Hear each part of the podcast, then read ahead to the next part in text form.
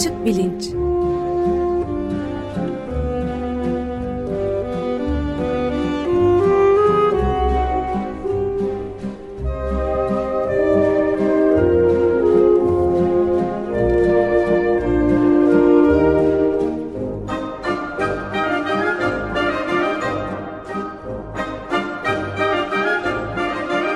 Güven Güzeldere ile bilim ve felsefe sohbetleri.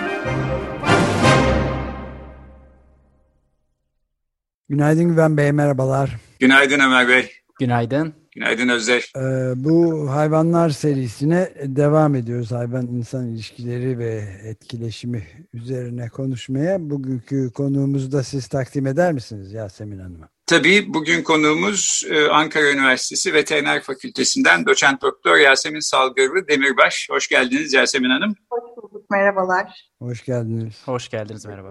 Epey bir haftadır insanlarla hayvanların ilişkilerinden bahsediyorduk. En son geçen hafta tilkilerin evcilleştirilmesi üzerine yapılmış uzun e, soluklu bir Sovyetler Birliği projesinden söz ettik. Ev hayvanları ile ilişkimiz aslında hayvanlarla ilişkimizin belki en yakın olduğu yerler. Kediler, köpekler evimizde bize eşlik ediyorlar, birlikte yaşıyoruz, aynı mekanı paylaşıyoruz. Fakat şimdiye kadar hep e, bu ilişkiye insan açısından, kendi e, bakış açımızla baktık. Hayvanların bakış açısından yaklaşmak söz konusu olsa acaba nasıl bir şey olurdu? Yani kedilerin gözünden işte mesela pandemi sırasında sürekli bizim evde olmamız e, nasıl bir fark yarattı ya da köpeklerin açısından bakmaya çalışsak nasıl anlayabiliriz?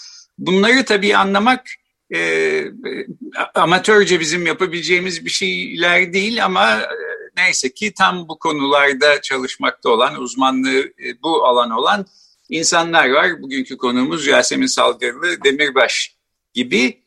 Ee, Yasemin Hanım'ın iki doktorası var. Bir tanesi Almanya'da e, Hannover Veteriner Üniversitesi'nden, diğeri Ankara Üniversitesi'nden e, fizyoloji dalında.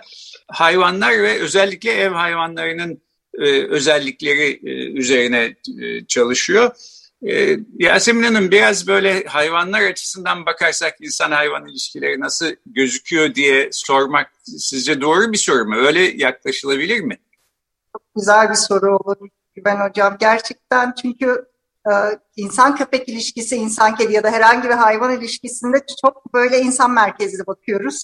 Sorunlar da ondan kaynaklanıyor. Bize gelen davranış vakalarının çoğunda aslında özüne indiğimiz zaman bir anlaşılamama sıkıntısı var hayvanlar tarafından diyebilirim. E, yani e, insanların e, evde besledikleri hayvanları anlamamasıyla ilişkili sorunlar.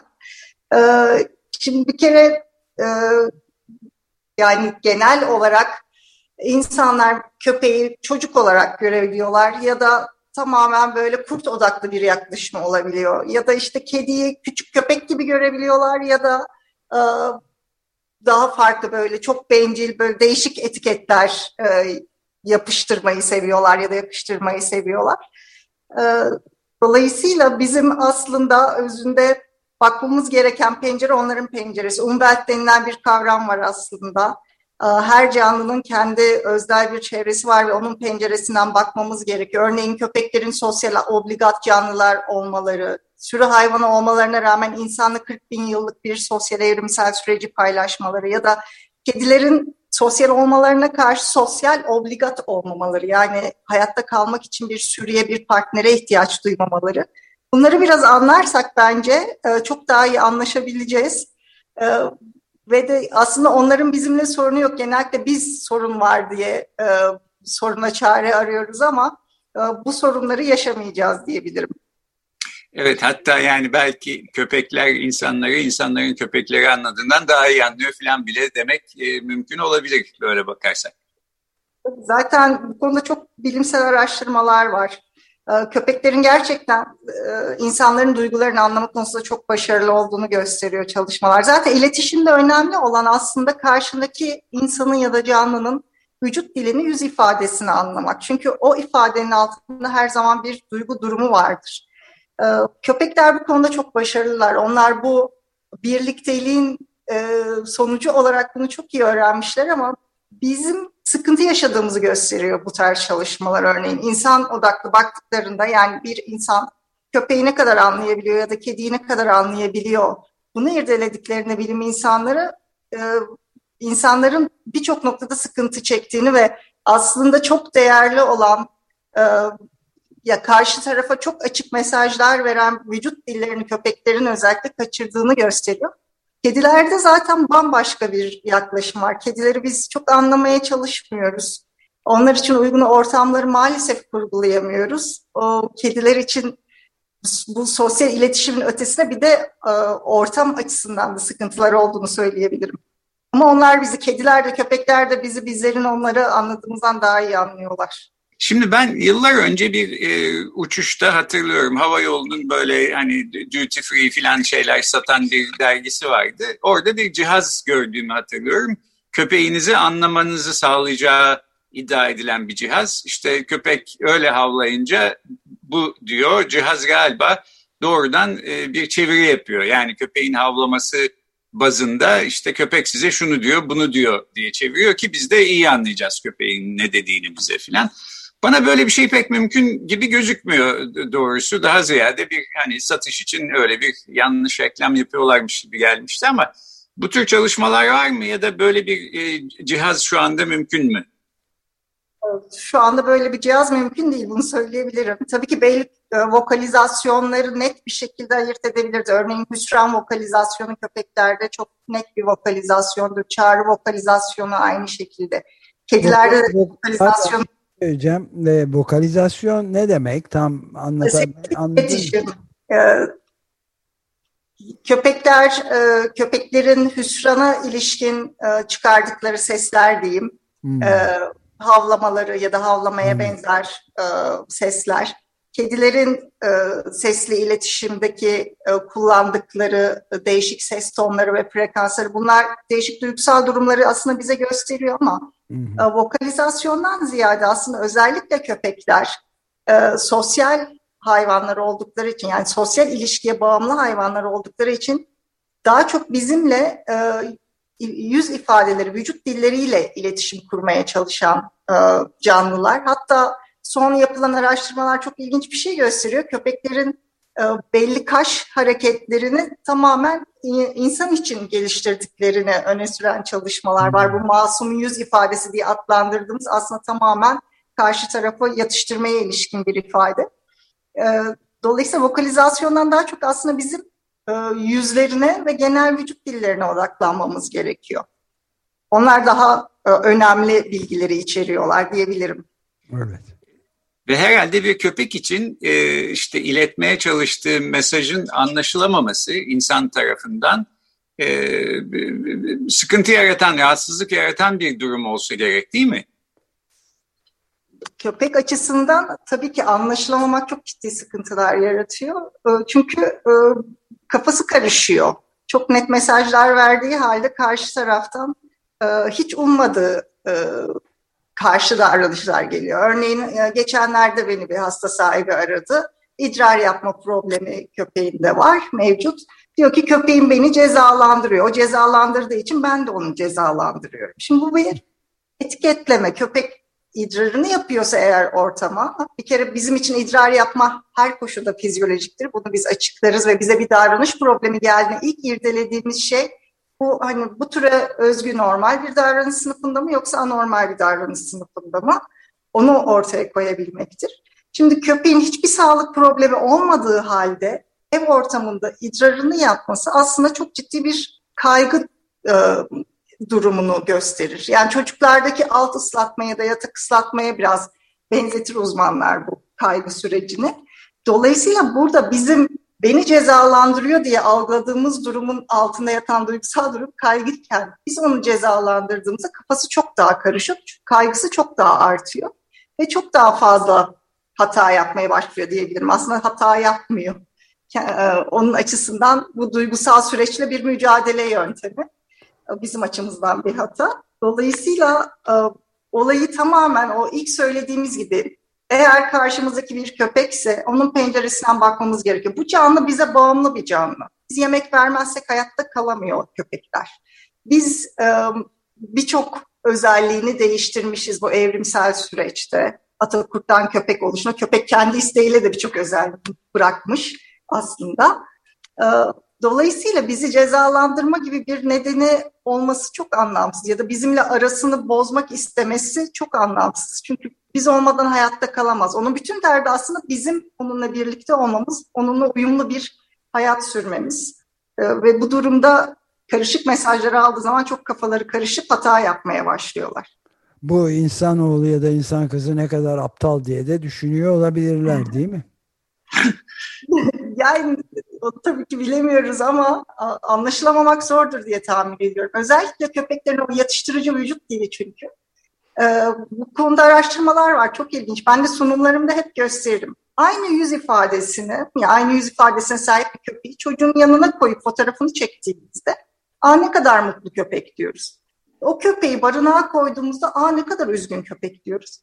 Aynı köpeği eve getirdiğimizde işte böyle e, çişini yaptığında, idrarını yaptığında eve suçunu biliyor bak beni cezalandırmak için yapıyor, kasti olarak yapıyor diyoruz. Aynı yüz ifadesi. Yani biz genel olarak aslında köpeği değil, kontekste yani oradaki e, senaryoya odaklanıyoruz. Çocuk varsa mutlu bir olay, barınaksa üzgün olmalı. Ya da işte eğer bir hata varsa o, o zaman işte biliyor, ona rağmen işte kasti olarak yapıyor. Halbuki hepsindeki ifade aynı. Karşı tarafı yumuşatmaya, e, tansiyonu düşürmeye ilişkin. Özellikle çocukla köpek yan yanayken bu yüz ifadesini çok e, sıklıkla gözlemliyoruz aslında. Bunun da nedenlerini anlatabilirim vaktimiz varsa. Tabii biraz bahsedelim. Şimdi ben evinde ev hayvanı olarak kedi ve köpeğin dışında başka hayvanlar e, besleyenleri de gördüm. İşte yılandan, kemirgeneye, kertenkeleden balığa kadar. Bunların bir kısmı tabii yüz ifadeleri olmayan hayvanlar olduğundan bir tür bir iletişimde olamıyoruz. Bir kısmını zaten hani bir tür süs eşyası gibi falan gözüküyor. Bir kavanozun içinde bir balık bir yerde falan. Dolayısıyla belki kediler ve köpekler üzerine odaklanmak en verimli tartışma konusu olabilir. Çok, çok birbirinden farklı e, iki hayvan türünden bahsediyoruz bir, bir taraftan. İkisi de evimizde bizle birlikte yaşayabilen hayvanlar, kediler de köpekler de ama onların en öne çıkan özellikleri ve bizim kedimizi ya da köpeğimizi daha iyi anlayabilmemiz için nasıl bir yaklaşım benimsememiz gerektiğini biraz anlatır mısınız? Tabii ki çok doğru söylediniz. Hepsi birbirinden farklı, bizden farklı. Köpek bize daha çok benziyor. Ee, biz de sosyal e, obligatız diyebiliriz. Yani sosyal ilişki olmadığı zaman, izole olduğumuz zaman mutsuz olan bir canlıyız. Köpekler de öyle. Bir de üstüne biraz önce bahsettiğim gibi insana bağımlı bir e, hayvan türü köpek. E, yani insan olmadan hayatta kalamıyor. Biz ormana bırakalım orada yaşasın ya da sokakta kendi başına yaşasın gibi bir anlayış yok. E, köpek e, insanla bu 40 bin yıllık sosyal evrim sürecine bambaşka bir ilişki ve iletişim geliştirmiş. Dolayısıyla bence e, yaşadığımız en önemli sorun en başta da belirtmeye çalıştım ama bizim hiç başka bir şey model almamamız gerekiyor köpek insan ilişkisine odaklanıyorsak. Yani dönüp köpek sürülerine de bakmamamız gerekiyor. Kurtları da incelemememiz gerekiyor.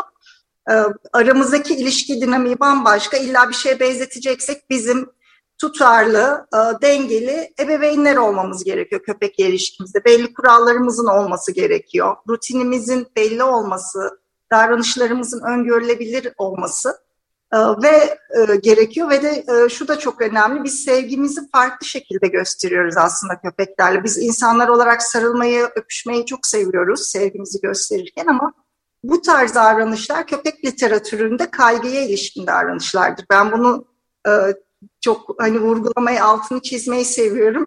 Özellikle kaygılı köpekler kaygılandıkları zaman sahiplerinin yüzüne öpücük vermeyi değil, kokusal mesaj almaya geliyorlar ve yüzdeki o koku bezleri normalde köpekte olan koku bezlerini yalayarak orada biraz sekresyonu salgıları arttırmaya çalışıyorlar. Ve biz karşılığında onları öptüğümüzde sarıldığımızda yanlış mesajlar alıyorlar bizden.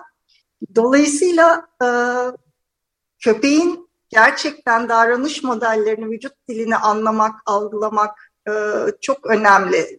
Şey veya mesela gülme ifadesi köpeklerde stres ifadesidir, insanlarda mutluluk ifade eder. Bu nedenle e, antropomorfik yaklaşım deriz. İnsan merkezli bir yaklaşım değil, e, onun penceresinden bakarak gerçekten e, anlamamız ve öğrenmemiz gerekiyor. Kediler, köpeği çok uzattım, çok kısa kediler konusunda da bilgi vereyim. Kediler de e, hayatta kalabilmek için başkasına bağımlı olmayan e, canlılar. Yani zaten bir farenin bir kuşun peşinde koştuğu için öyle bir sürüye ihtiyacı yok avlanmak için ve av kedilerin en temel ihtiyacı. E, dolayısıyla sosyaller ama sosyal obligat değiller ve bir kedinin mutlu olabilmesi için kontrolün tamamen kedide olması gerekiyor. Bu çok önemli. Yani mamasına istediği zaman ulaşması gerekiyor. Kumuna istediği zaman gitmesi gerekiyor. İstiyorsa sahibiyle iletişim kurması gerekiyor. Hiçbir şeyin zorlama olmaması gerekiyor. Kontrolü onların ellerinden aldığımızda çok strese giriyorlar ve bocalıyorlar ve buna bağlı davranış problemleri e, sergilemeye başlıyorlar.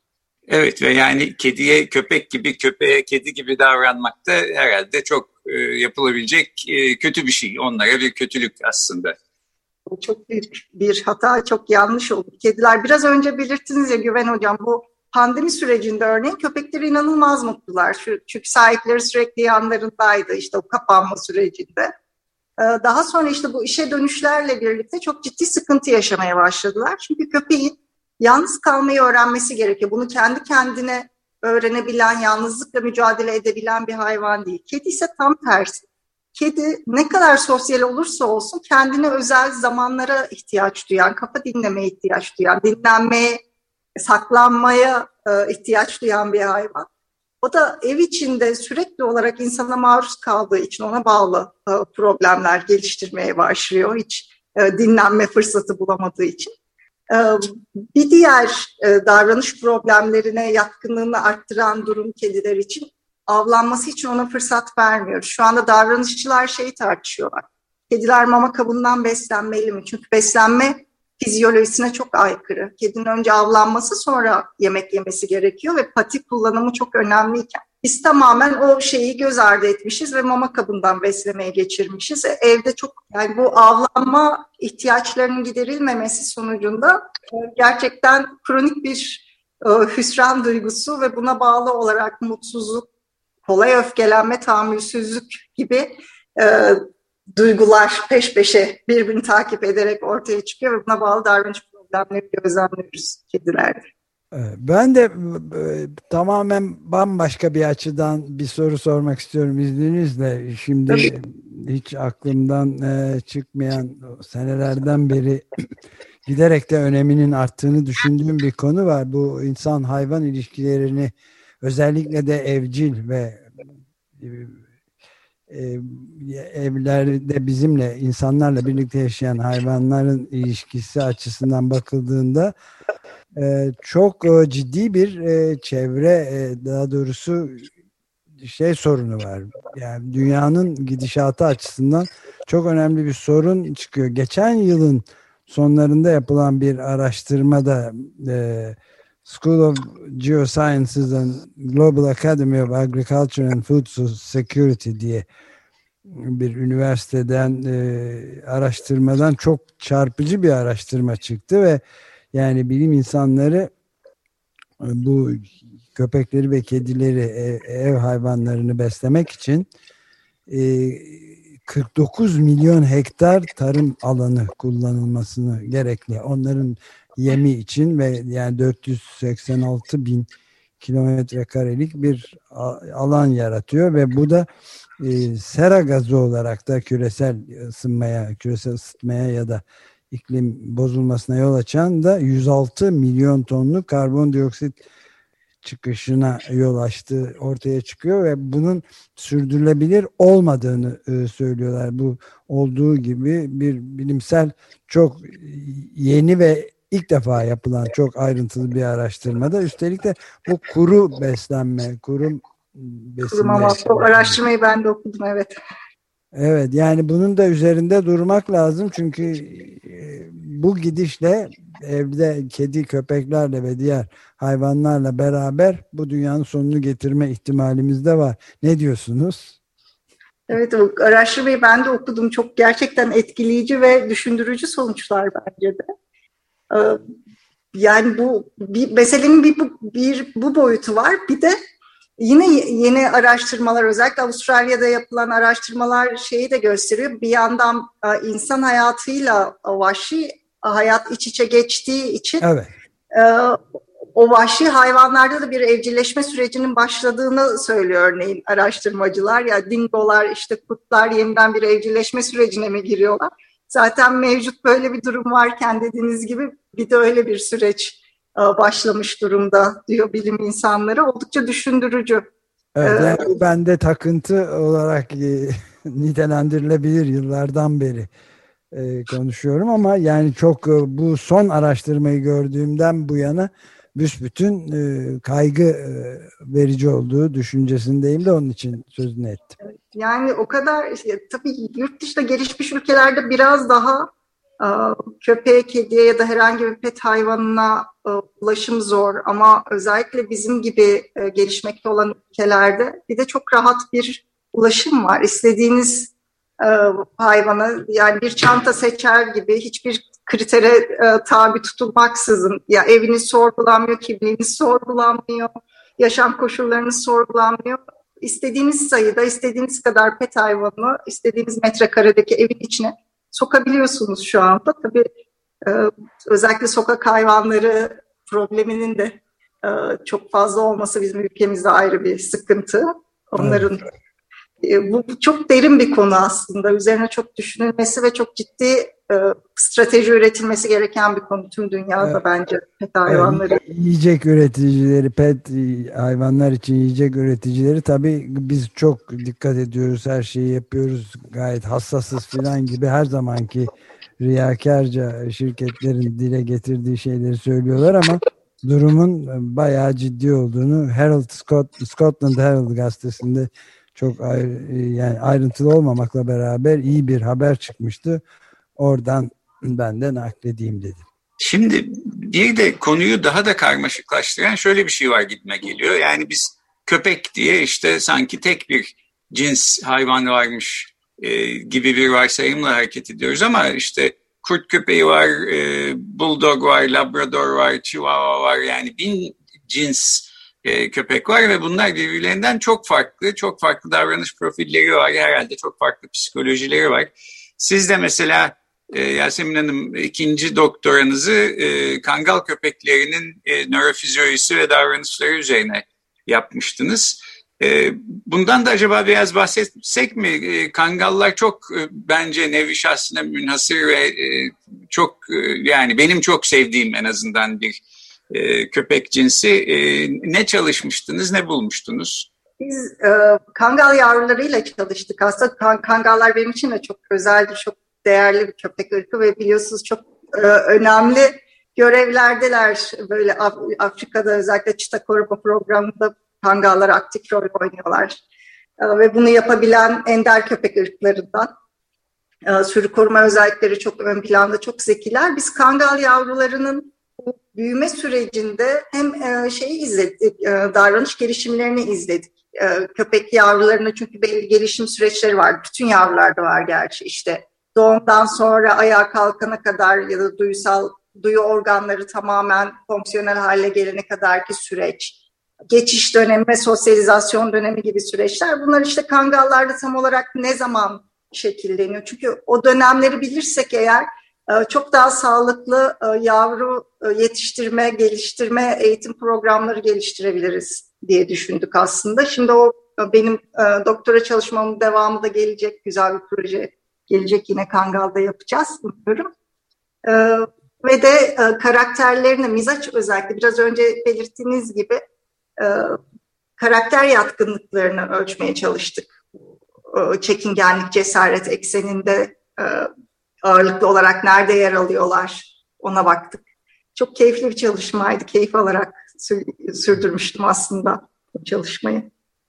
Evet bence bu çok güzel bir program oldu. Artık son dakikalarına geldik. Belki hani bitirmek için size söylemek istediğiniz son bir şeyler varsa Yasemin Hanım biz yine sözü size bırakalım. Ben öncelikle çok teşekkür ediyorum davet ettiğiniz için. Benim açımdan da çok keyifliydi. Ee, benim e, ev hayvanları ile ilgili söylemek istediğim şu. Ee, evimize farklı bir türden bir partner almak istiyorsak eğer mutlaka öncelikle bir kendi hayat rutinimizi gözden geçirmemiz gerekiyor. İkincisi de alacağımız türün bu kuş da olsa biraz önce söylediğiniz gibi balık da olsa, kedi köpek de olsa ihtiyaçlarını, türe özgü davranışlarını bilmek ve iletişim dilini mümkün olduğunca anlamak yani önden bir teorik hazırlık yapmak gerekiyor aslında. Kulaktan dolma bilgilerle işte köpek kuyruk sallıyorsa mutludur gibi. Hayır değildir. Köpek uyarıldığı zaman kuyruk sallar bu pozitif veya negatif duygusal durumu e, işaret edebilir örneğin. Ya da işte kuşların işte kafeste ol, olması ve arada gidip konuşmamız onlar için asla yeterli değildir. Ee, onların da fiziksel e, egzersiz ihtiyaçları var, sosyal ihtiyaçları var. Çok sosyal hayvanlar, sürekli doğada yem arayan hayvanlar, keşif davranışlarının pekiştirilmesi gerekiyor. Bunları bilmemiz gerekiyor mutlu edebilmemiz için. Ee, böylelikle gerçekten iki tarafında mutlu olmasıyla zaten e, her iki tarafında refahın artmasıyla bu sokağa düşme olaylarını da engellemiş oluruz diye düşünüyorum. Ya da işte evden atılma vakalarını, hayvanımızdan vazgeçme olaylarını engellemiş oluruz. Çünkü bir hayvandan vazgeçmenin en önemli nedeni, en başta gelen nedeni davranış problemleri ve bu davranış problemleri aslında türe özgü normal davranışlar birçoğu. Bunları önden bilirsek eğer e, daha farklı bir e, süreç yaşanır diye düşünüyorum. Evet, peki çok teşekkür ederiz. E, bugün konuğumuz Ankara Üniversitesi Veteriner Fakültesinden Yasemin Salgırlı Demirbaş'tı. Böylece hayvanlar insanlar serisine bir nokta koyduk demeyeyim, noktalı virgül koyduk. Ee, bahsetmediğimiz hayvan türleri var. Özellikle deniz canlılarından bahsetmedik. Mesela ahtapotlar ve mürekkep balıkları üzerine çok ilginç çalışmalar oluyor son zamanlarda. Bunlara e, yönelik bir iki programlık bir başka seriyi daha ileride yapacağız. Ama bir aksilik olmazsa e, gelecek haftadan itibaren e, açık bilinçte bir uyku ve rüyalar serisine, uyku ve rüyaların fizyolojisi, nörobilimi, felsefi problemlerini ele aldığımız e, yeni bir e, seriye başlıyor olacağız. Yasemin Hanım yeniden çok teşekkürler. Çok teşekkürler Yasemin Hanım. Çok sağ olun davetiniz için teşekkür ediyorum. Görüşmek üzere.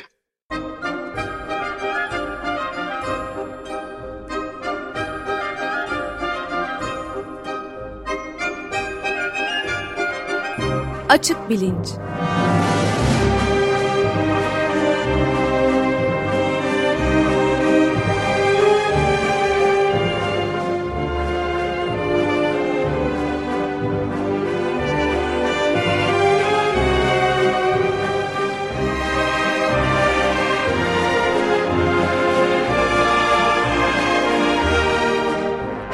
Güven Güzeldere ile bilim ve felsefe sohbetleri.